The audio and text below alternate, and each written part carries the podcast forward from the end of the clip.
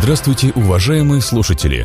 Редакция сайта бухгалтерия.ру подготовила для вас обзор самых обсуждаемых новостей недели с 21 по 27 января.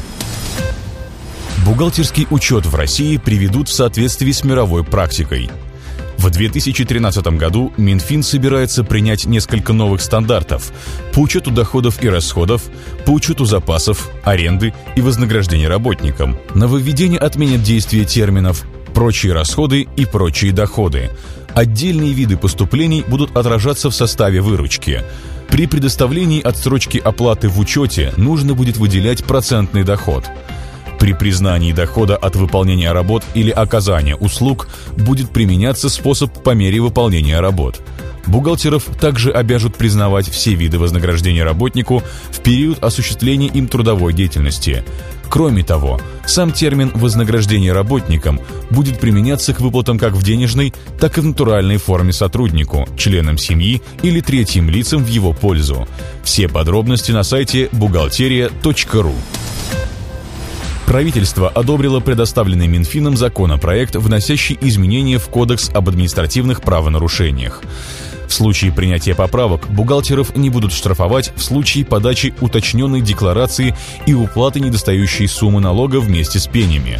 Напомним, сейчас за грубое нарушение правил ведения бухучета и предоставления бухгалтерской отчетности грозит административный штраф от 2000 до 3000 рублей для должностных лиц. Грубым нарушением указанных правил, в частности, является искажение сумм налогов и сборов не менее чем на 10%. Напоминаем, что в соответствии с новым законом об бухучете годовая бухгалтерская отчетность состоит из бухгалтерского баланса, отчета о финансовых результатах и приложений к ним. Таким образом, отчет о прибылях и убытках за 2012 год должен именоваться отчет о финансовых результатах. На этот момент обращает внимание и Минфин России. Напоминаем, учесть все изменения при сдаче годового отчета за 2012 год вам поможет интернет-портал buchgod.ru.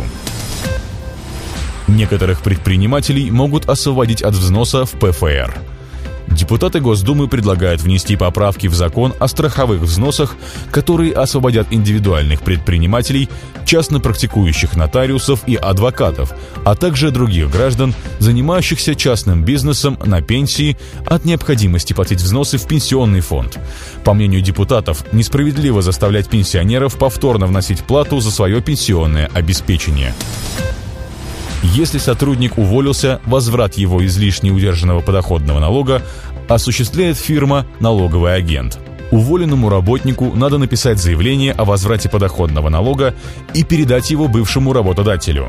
Возврат налога производят в течение трех месяцев со дня получения заявления. Сам факт увольнения при возврате НДФЛ роли не играет.